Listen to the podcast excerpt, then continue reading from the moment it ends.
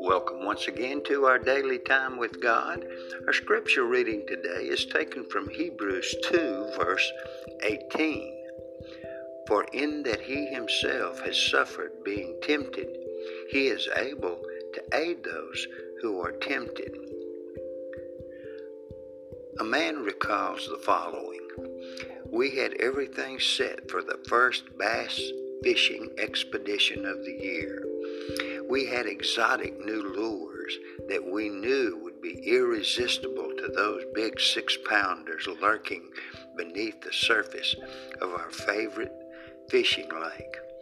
We would tempt them with sassy shads, brightly colored new hula poppers, buzz baits, a killer red flatfish with a black stripe, and a white double spinner with long bright streamers. And if all else failed, we had some fresh Canadian crawlers. Out at dawn, we hit all the best spots with our assortment of delectable temptations. But nothing happened. We worked the shore, We cast along the weeds. We tried every lure in the tackle box, even the crawlers. Finally, we gave up. Heading back to the cabin, we concluded the fish just aren't hungry. Satan has a whole tackle box of alluring devices he uses to tempt us.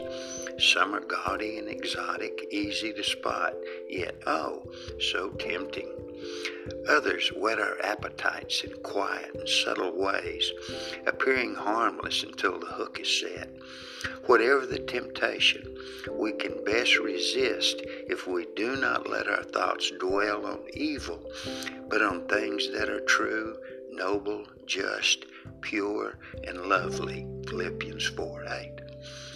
With mental discipline and the help of the Holy Spirit, we can keep our hearts full of goodness.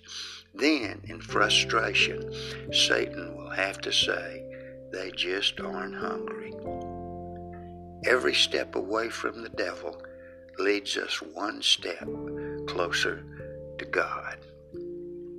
Appreciate you clicking in and taking a listen. And as always, we encourage you to rejoice, be glad, and be thankful that our loving God has chosen to give you one more day.